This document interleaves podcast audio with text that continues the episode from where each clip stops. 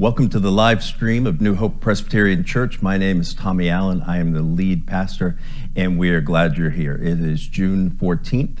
Today we will be looking at the Sermon on the Mount, Living Your Best Life, the Golden Rule. Before we do that, um, each week we've been trying to incorporate elements of worship. Samuel did a great job last week, if you didn't see last week's sermon. And so this morning I thought I would open up with a sort of call together uh, from Micah, and then I will pray and then we'll do a confession of sin, and then after that, we'll jump right into the Sermon on the Mount. So, hear this call. Uh, Micah says, With what shall I come before the Lord and bow myself before God on high? Shall I come before him with burnt offerings, with calves a year old? Will the Lord be pleased with thousands of rams and tens of thousands of rivers of oil? Shall I give my firstborn for my transgression, the fruit of my body for the sin of my soul? He has told you, O man, what is good. And what does the Lord require of you? But to do justice and to love kindness and to walk humbly with your God. Let us pray. Father, I pray that the, as we gather even now virtually, as people are in their homes, as people are with maybe their, some members of their community group, that you would come and you would bless this time, that you would open the eyes of the blind and the ears of the deaf, that you would uh, use everything that is that we hear and discuss this morning uh, for the sake of both uh, the, the justification and in sanctification of individuals and uh, just ensuring them in their faith. In Christ's name we pray. Amen and amen. So, for confession of sin this morning, uh, you should see it in the comment section or near the comment section. This confession of sin, just to give you some insight into how I work, is for years I both read through the Bible during the year, but also uh, most years I'm, I'm reading something from Charles Spurgeon, either morning and evening or Faith's Checkbook. And often his devotionals are so like compelling that I take them and sort of make them into confessions. And so this morning's confession is actually uh, adapted from one of Spurgeon's morning uh, devotionals. And so if you want to, if you're if you're at home and you want to pray along with me, you can. Um, otherwise, just uh, listen up. So here's the confession of sin. Dear Lord, our proud hearts are anxious to have a hand in our own justification. Good works are offered up, false humility and repentance is trusted in, and our natural abilities are vaunted. We would do well to remember that so far from perfecting our Savior's work of atonement, our confidence in the flesh only pollutes and dishonors it. Forgive us for seeking to add that which Jesus declared to be finished or to improve upon that which the Father is satisfied. Amen and amen. Now, if you'd like to pause and silently confess your sins, you're welcome to do that. I imagine some of you need a longer pause than others. but with that said, I will say now uh, if you have confessed your sins unto Jesus, know that He is faithful and just to forgive them. And He will not only forgive your sins, but He takes them and casts them as far as the east is from the west. So if you've confessed your sins unto Jesus, know that you are forgiven and be at peace. Amen. Amen. So this morning, we're getting toward the end of the Sermon on the Mount. And in fact, today's teaching is the very last teaching part, right? There's sort of two bookends that, that are sort of more exhortations on the Sermon on the Mount. And then the, you have this middle teaching section. And, and this is the last portion of the teaching section. We've got a few more weeks in the Sermon on the Mount, and then I'm excited because in the future, like starting in July, I think, um, Samuel and I are going to be preaching through the whole Bible starting in July for about a year, and we're going to be following the text in the Jesus Storybook Bible, and we'll be getting information to you, so it, it'll be fun. So, let me read to you today's text, and we will begin. So, the text is this it's in verse 12 of chapter 7, Matthew. So whatever you wish that others would do to you, do also to them. For this is the law and the prophets. Enter by the narrow gate, for the gate is wide and the way is easy that leads to destruction. For those that enter it are many. For the gate is narrow and the way is hard that leads to life, and those who find it are few. Amen and amen. So let me start by asking you this question. And it's a question, if you'd have asked me this question four years ago, I would have laughed in your face, to be honest with you. Um, but I've actually come to, to, to embrace this. So the question this morning is this What is your love language? Have you ever thought about that? What, what is your love language? And so let me tell you, there are five love languages. I think a guy named Gary Chapman came up with these. Um, and these are the love languages in the order that they come up when I am tested for them. So these, this, there's no particular order, but these are mine. Uh, number one, acts of service. Number two is quality time. Number three is gifts. Number four is words of encouragement. And number five is touch. In other words, those are five different ways that people want to receive love, right? So, so it, apparently, right, according to these tests, when when Judy does, my wife does acts of service, I experience that as love. That's how I do it. Now, what's interesting also is that the way we show love is the same way we want to receive love. And so I remember when when this all came up a few years ago, and someone said, "Oh, you ought to test for that," and and I tested, and I, it didn't surprise me, to be honest with you, because like the last thing, it's like if you love me, don't touch me, right? That's that's number five for me. Um, but the fact is, is, is as soon as I said my love language is acts of service, one of my daughters said, "Oh, that's why you're always doing things for us," and that's that's true, right? And so, why is it important to know your love language? Why is it important to know how you love? And the answer is just this: is because you you can't really love others well unless you understand yourself well. In other, in other words, loving others well actually requires some level of self awareness. And the question is do you have that self awareness? Do you understand yourself well enough to, to start to begin to understand others? So, be, for example, um, as a pastor, it's really helped me because I've noticed. So, for example, my love language is acts of service. That's what I'm going to do for people if I love them, just intuitively.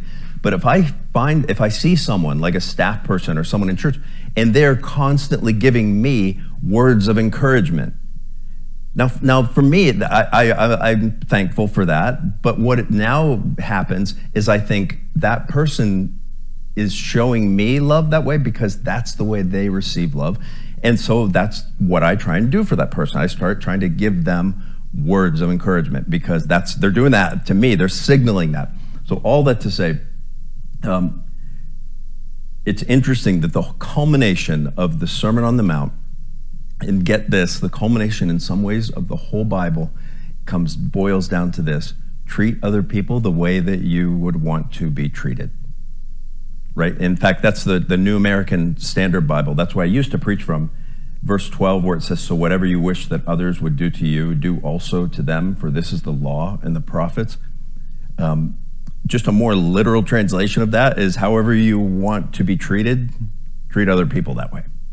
And so um, what's interesting too, this is the last section of the teaching, and it forms a bookend. Do you remember at the beginning of the Sermon on the Mount, in chapter 5, verse 17, Jesus says this.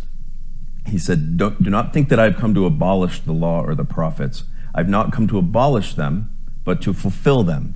And if you go, want to go back, you can watch that sermon. But the bottom line is, Jesus basically said, if you want to understand the whole Bible, you need to look at me, that I'm, I'm the key to understanding everything because the whole Bible, all of the law, all of the prophets point to me. So if you want to understand the law and the prophets, you got to go to Jesus.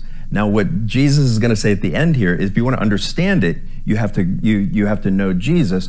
If you want to obey it, you need to know the golden rule, right? Because that's where he says today. He says, So whatever you wish that others would do to you, do also to them, for this is the law and the prophets.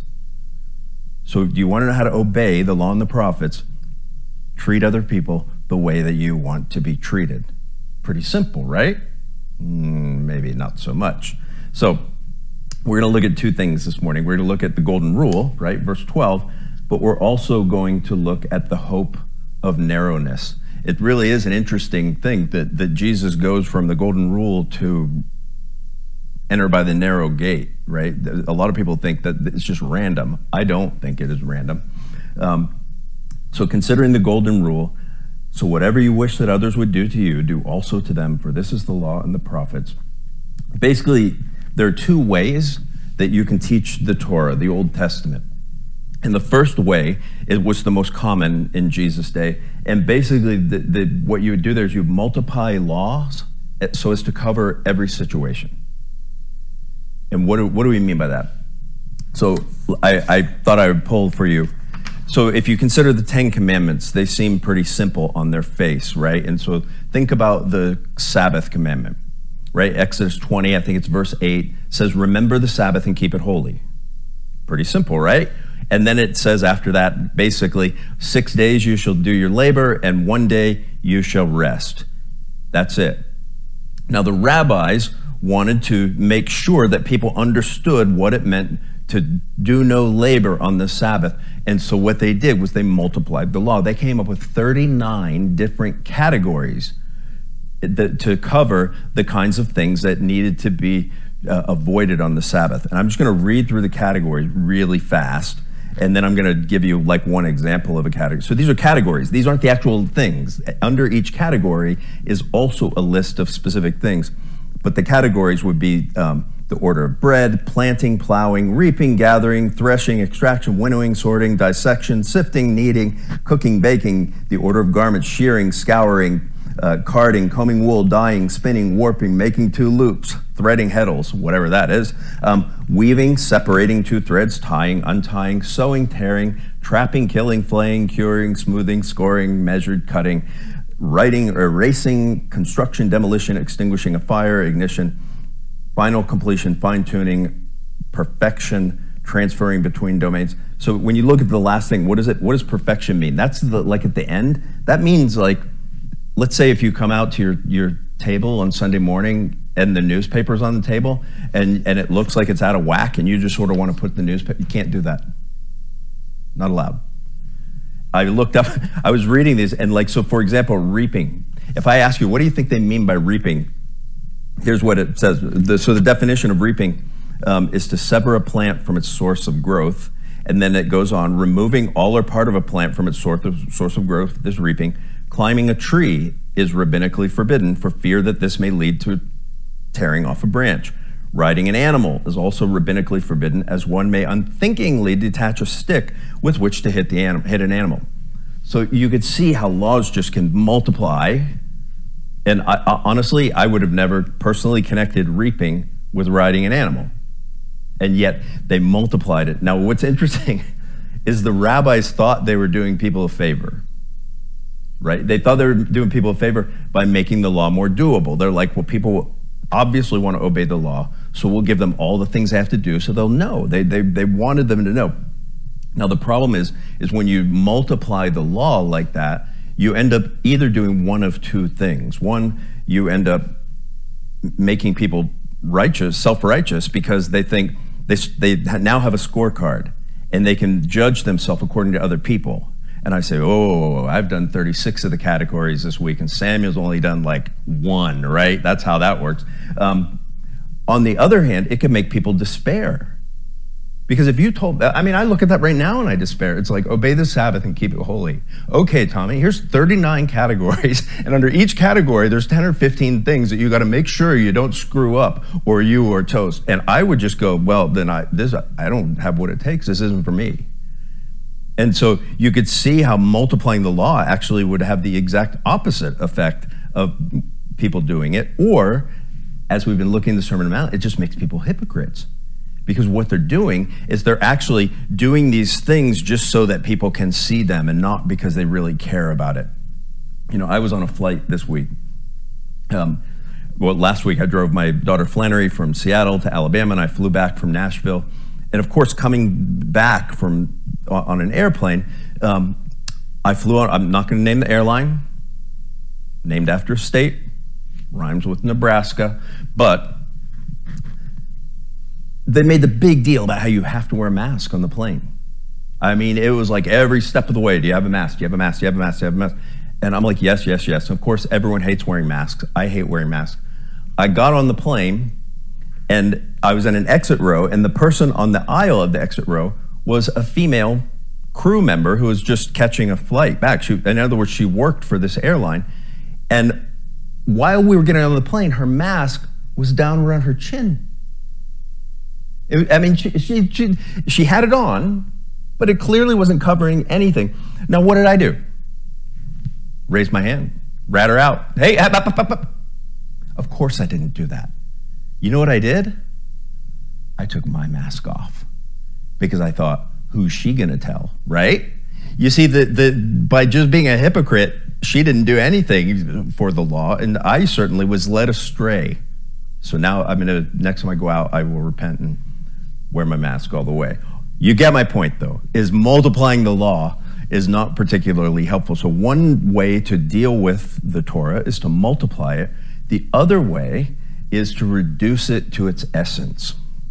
And that's what Jesus does here. In other words, you can, you, can you can multiply it, which makes it ultimately undoable, which ultimately puts you in danger of being a hypocrite, which ultimately puts you in danger of being self righteous, or you can boil it down to its essence. And when you boil it down to its essence, like Jesus does here, what he does is he makes the law more doable, he makes it more understandable, and he makes it more applicable to every area of life.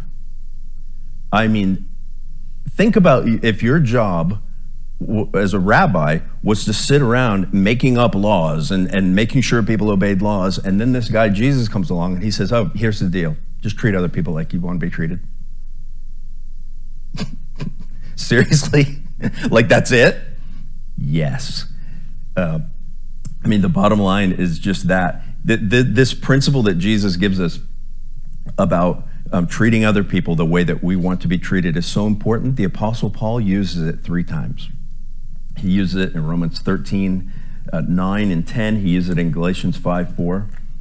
Listen to what Paul says. Let me, I'll read verse 8 too in verse Romans 13. He says, Owe no one anything except to love each other, for the one who loves another has fulfilled the law. For the commandments, you shall not commit adultery, you shall not murder, you shall not steal, you shall not covet, and any other commandment are summed up in this word you shall love your neighbor as yourself. Verse 10, he says, Love does no wrong to a neighbor, therefore, love is fulfilling the law. Now, what does he say in Galatians? He says this. In Galatians, he says, verse 14, he says, The whole law is fulfilled in one word you shall love your neighbor as yourself.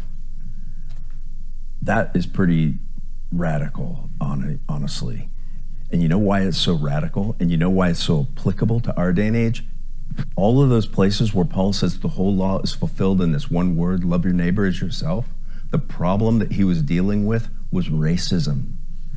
Think about that right? Jews and Gentiles not getting along, Jews thinking they were superior to Gentiles on the basis of their race, on the basis of their religion, all of these things. And Paul says to both of those groups of people, Jew and Gentile, the law is fulfilled in this love your neighbor as yourself. Treat other people the way you want to be treated. Now, by the way, you should probably add on the end of that to, to make it more understandable for us in English treat other people the way you want to be treated if you were them.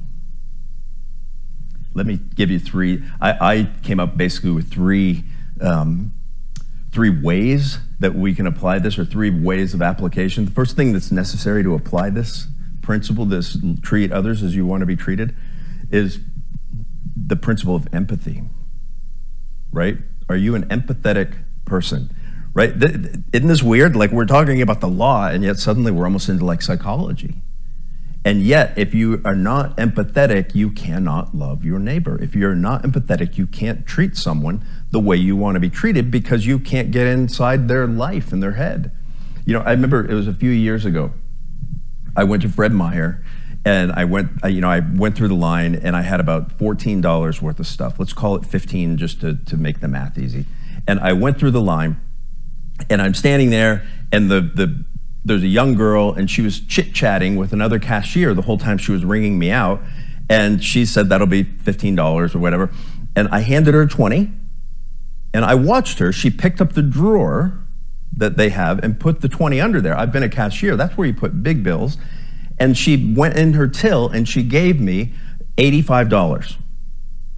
So I gave her 20 and she gave me $85 change.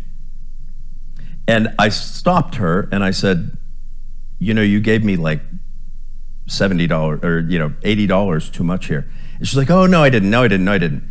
And I said, No, seriously, you gave me too much money. And I had to fight her. I said, Lift up your drawer. And she lifted up her drawer and there was a 20 there and she just started crying.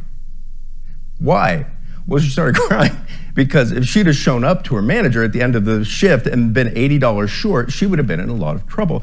And then she started saying, Oh, you're such a good person. Oh, blah, blah, blah, blah, blah. And I told her, I'm actually not that great a person. But I know what it's like to be a cashier and that responsibility. And I didn't want you to have to go through that. In other words, it was my empathy that drove me to love her. And so the question is do you have empathy for other people? Can you get, can, can you actually think about, gosh, what would it be like to be them? You can't obey the golden rule unless you have some level of empathy. The other thing that, that basically is, is required, or it certainly makes it easier, is um, the requirement of a relationship. Right? It, I mean, it's interesting that um, basically the more time you spend with somebody, the more you understand who they are, and the more you understand who they are, the more you can think through what how would I want to be treated if I were them. And the, the, the obvious principle, the obvious application, at least with what we're going through now in our country, uh, with, with all the racial turmoil and what have you, is just this. If, if you are a white person and you are concerned about racism and you are concerned about how uh, black brothers and sisters are treated, do you have any black friends? Do you pursue those kinds of relationships?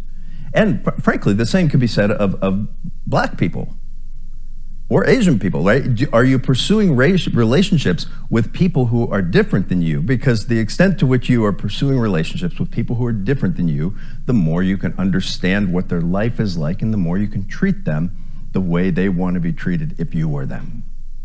So, do you have empathy? Do you have relationships? And I think the biggest thing, by the way, is, is of the three things I'm going to give you, is the last one, and it's the requirement of imagination. Right? I'm amazed at how often the, the, the church or people in the church, and by church I mean church Catholic, but also our church, we just most, how many of our problems boil down to a lack of imagination? What do I mean by that? Um, you can't be in relationship with everybody in the in the whole world, and so when you bump into someone that you don't know, um, you've got to use your imagination as to what it would be like to treat them as they would want to be, as I would want to be treated if I were them. And I made this huge list. I probably won't go through all of them, but um, I think about just myself. So I'm a I'm a white guy. I grew up in a blue collar household. I joined the army to pay for college uh, paid for college, you know, ended up going to seminary, ultimately working three jobs, and ultimately, you know, got my doctorate of ministry. So I've done a lot. I would hope people would judge me according to the content of my character, not the color of my skin. Maybe judge me according to my um, achievements and whether or not I, have loved my family, all, all these things. And so now let's say I meet a black guy, that I, a, a middle class black man that, I, that I've never met before it doesn't take a lot of imagination to think he might also want to be judged by his character and not the color of his skin. He might also want to be judged according to his achievements and, and, and not anything else. He might also want to be judged according to whether or not he loves his family. That, that doesn't take a lot of imagination. Now, where it does take more imagination is, is imagine, I was thinking this morning even that, you know, 50% of the kids in in at least in my community in Kent, Washington, are raised by single parents, almost almost exclusively by mothers. So single mothers raise 50% of the, of the kids in our community. And so I, let's say I bump into a single mother or a single mother comes to our, our church looking for help. I, ha- I, I I'm, I'm a father, right? And I'm a, I'm a white guy. And, and let's say an, an African American or Hispanic single mother, it doesn't take a lot of imagination to imagine what, how would she like to be treated if I were in her shoes? Would she like to be treated with dignity? Would she like to be treated with respect? Would she like to be treated with empathy? Would she like to be treated with kindness? Maybe, and, and I could even go a little further and imagine she might like some help with her children. She might need help watching them. She might need um, financial assistance. My mom was a single mom for most of my life, and, and people came alongside of us. And so, but I have to use my imagination. And if I don't use my imagination, she just becomes a thing, right? She's just another problem to be dealt with during the day. But if we use our imagination and think through these things, we can actually begin to love people. We can actually begin to love people who are nothing like us because we start to think, what is their life like? What do I imagine? And you know, you might be wrong, but I bet you you're, you're going to be a lot closer to loving them well by using your imagination than not. And the bottom line is this is that in any situation, the, the way that we love is to, to ask yourself, if I were them, how would I want to be treated? And do that. Right? Now, I could just say, lesson over, kids. Treat other people the way you want to be treated. That's what you should do. Now just go out and do it. I could do that, but then I would also leave you, I'm guessing, in a bit of despair. Because the question I would be asking if I were you, it's a question I ask myself, is if the golden rule is so simple. If, if, it's, if it really boils down to just treat other people the way I want to be treated, then why doesn't anyone do it? Why is it so difficult? In other words, almost every religion in the world teaches some version of the golden rule. All of them do. Because if people did it, the world would be a different place. I mean, it would just literally be a different, it'd be like heaven on earth. Now, why doesn't anyone do it? And I think the answer is pretty simple. Um, number one, because we're selfish. And number two, I think it's because we're afraid people won't reciprocate. In other words, what if I I try and get myself in your head and think, what would you like? How would you like to be treated? How, how would I like to be treated if I were you? And I do that, and I sort of lay down my cards, and I love you like that, and you don't reciprocate, or maybe even worse than that, you scorn it. You treat me like a jerk, and I'm like, well, I'm not going to do that again. You see, we're so we don't get when we don't we're not reciprocated, we don't want to love, and frankly, just because we're selfish, we don't do it either. Here's the thing even though every religion teaches some version of the golden rule, Christianity is the only one that holds out hope for actually doing it. Christianity is literally the only religion that holds out any hope of actually accomplishing the golden rule. And why is that? And the answer is because the Christian is a person who has experienced the golden rule. In other words, the, the Christian is one who, who, who has been loved by someone else according to the principle of the golden rule. That when you begin to think about the, the gospel, Jesus didn't just imagine what it was like to be in your shoes. He, he didn't just imagine um, what it would be like to be in your place or my place. Jesus came and he literally took your place. Jesus came and he literally took my place. You see how, how, what he's doing there? He lived the life we should have lived. He died the death we should have died. And whoever would have faith in him, whoever would call upon him, would be saved from their sins. They would be justified and be made right with God. If you have trusted Jesus uh, because he has lived out the golden rule on your behalf, he has, he has treated you the way that he would want to be treated in your shoes, then God is completely and utterly pleased with you right now, right this moment. He rejoices over you with great shouts of joy. He will never fail you. He will never forsake you. He will never abandon you. He will never kick you out of the house. And if that's true, that solves the problem of reciprocation.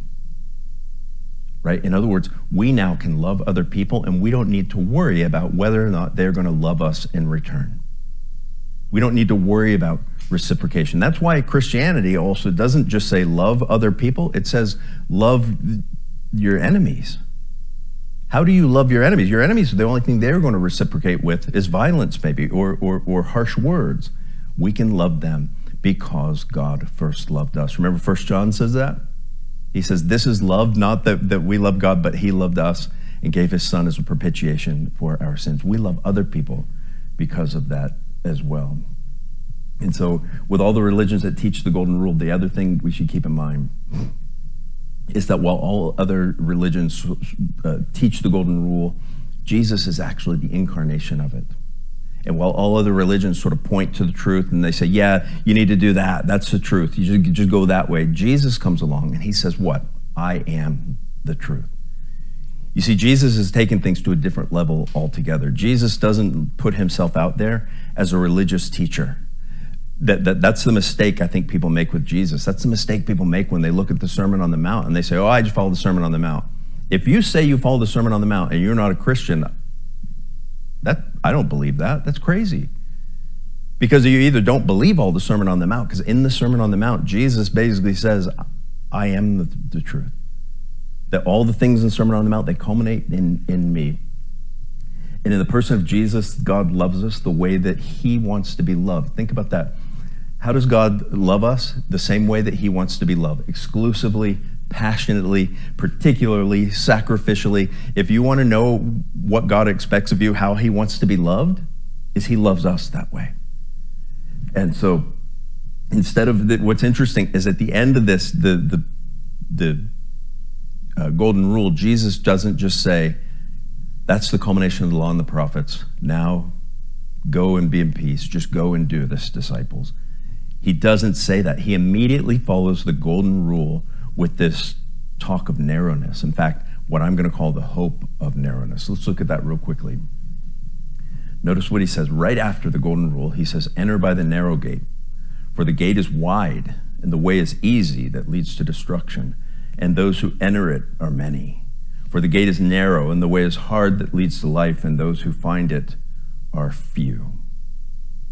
So I think Jesus is trying to remind us here, among other things, um, that the Sermon on the Mount isn't about being good. It's about being who you are. And so he says right after he finishes the teaching, enter by the narrow gate.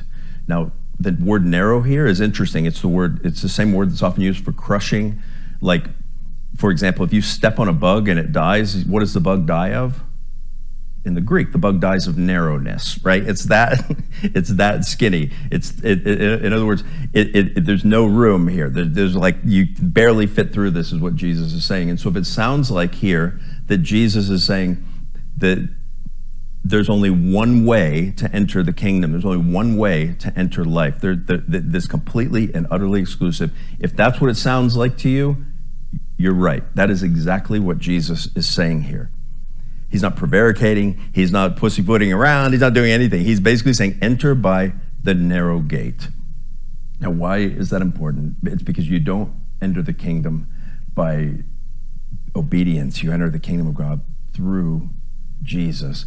And the question is, why is and why would I call this hopeful? Why is narrowness hopeful? And the answer is this: because narrowness is is the way of grace. In other words, you enter the narrow gate, and it is so narrow, you have to enter like uh, Arnold Schwarzenegger traveling through time in Terminator movies. Remember that? If you've seen it? Now, if you're under 17, don't watch them. It's an R rated movie. Um, but basically, remember, he's a Terminator. He travels through time. He can't wear anything. So you'll see, you'll see the electricity buzzing in the air, and slowly, bam, you know, this huge guy on the ground, completely naked because he can't take anything with him as he travels. And it's the same way. We can't take anything with us when we enter that gate. And Jesus says in John, I am the gate. And the reason it's a way of grace is because we don't have to bring our good works. We don't have to bring our performance. We don't have to bring any of that stuff. We simply have to bring who we are. And Jesus accepts us that way. And so the question is this I think um, are you entering the kingdom of God on the basis of your good works? Are you trying to do that? Or have you decided you're going to enter on the basis of Christ's good works? Are you going to try and enter by following your own path? Or are you going to try by following the path of Christ? In other words, by entering through Him, by trusting in Him, by faith. If you're watching this, uh, maybe you don't go to my church all the time, you don't hear this every week. Let me lay it out for you. Have you trusted Jesus for the salvation of your soul? Have you trusted Jesus for the forgiveness of your sins? If you have not, please do that today. If you have not, when this is done in a few minutes, stop and ask Jesus. Say, Jesus, I am a sinner, desperately in need of your grace. Would you please save me from my sins? I trust in your work on the cross, and I want to follow you from now on. That's all it takes. Now, of course, what's interesting is I'm telling you that's all it takes and it's easy. And Jesus says it's hard. So, which one of us is right? What do you think I'm going to say? right? It's easy on one hand because you don't have to bring anything. Why is it hard? Notice Jesus says, Enter by the narrow gate, for the gate is wide and easy that leads to destruction, and those who enter it are many. The gate is, the gate is narrow and the way is hard that leads to life, and those who find it are few. Why would Jesus say it's hard when I'm saying it's all about grace? And I think I'm going to close with this that Flannery O'Connor gives us the answer. Flannery O'Connor, in a, in a brilliant sentence, tells us this. She says that all human nature vigorously opposes grace because grace changes, and change is painful. Let me read that one more time. She says all human nature vigorously opposes grace because grace changes us, and change is painful. That's why it's hard, I think. Think about that. Let me pray. Father, I just pray now that you would um, you would come and you would help us as a church. You would help anyone who's watching this, frankly, to, to love well. And I pray that you would help us to love well because we have been loved well. In Christ's name we pray these things. Amen and amen. At this point in the service, in church typically, we would sing the doxology. I'd say, please stand for the doxology, and everyone would sing, and they would start belting it out. And as you belt it out, the ushers would come and they would start beginning to take an offertory. Obviously, we can't do that but you can do it digitally. If you're a member of New Hope or you're interested in giving uh, to our ministry, you can find the link below. And what I'm going to do today is I'm going to finish with a profession of faith. And, and you've probably heard me say, on one hand, the Heidelberg Catechism is one of my favorite catechisms from the Reformation. But one, I think one of the most important from the Reformation is the one we use the least is the Westminster Larger Catechism. In other words, oftentimes we read the Westminster Confession of Faith and we memorize the Westminster Shorter Catechism, but the Westminster Larger Catechism is like this huge feast of doctrine and theology. So this, this morning, I wanted to close by professing our faith by using the Westminster Larger Catechism, question number 79. And so in church, how it would work is I would read the, the question and then I'd say answer, and you would answer with me. If you want to do that, you can do that. And so I say the question is this question. Since true believers are imperfect, are tempted, and commit sin, can they fall out of their state of grace? Good question. Answer. Because of God's unchangeable love, he has decreed and made a covenant with believers that they will persevere, that they are inseparably united to Christ, who continually intercedes for them, and that Spirit and seed of God abide in them. Consequently, they can never completely or finally fall out of their state of grace because the power of God preserves their salvation through faith. Amen. In other words, sometimes you might let go of God, but He's not going to let go of you. That sometimes you might want to leave the house, but He's not going to kick you out of the house. Think about that. Let me send you with this blessing, saying, The Lord your God is with you. The Lord your God uh, bless you and keep you, and the Lord your God make his face shine upon you. Amen and amen. Have a good week.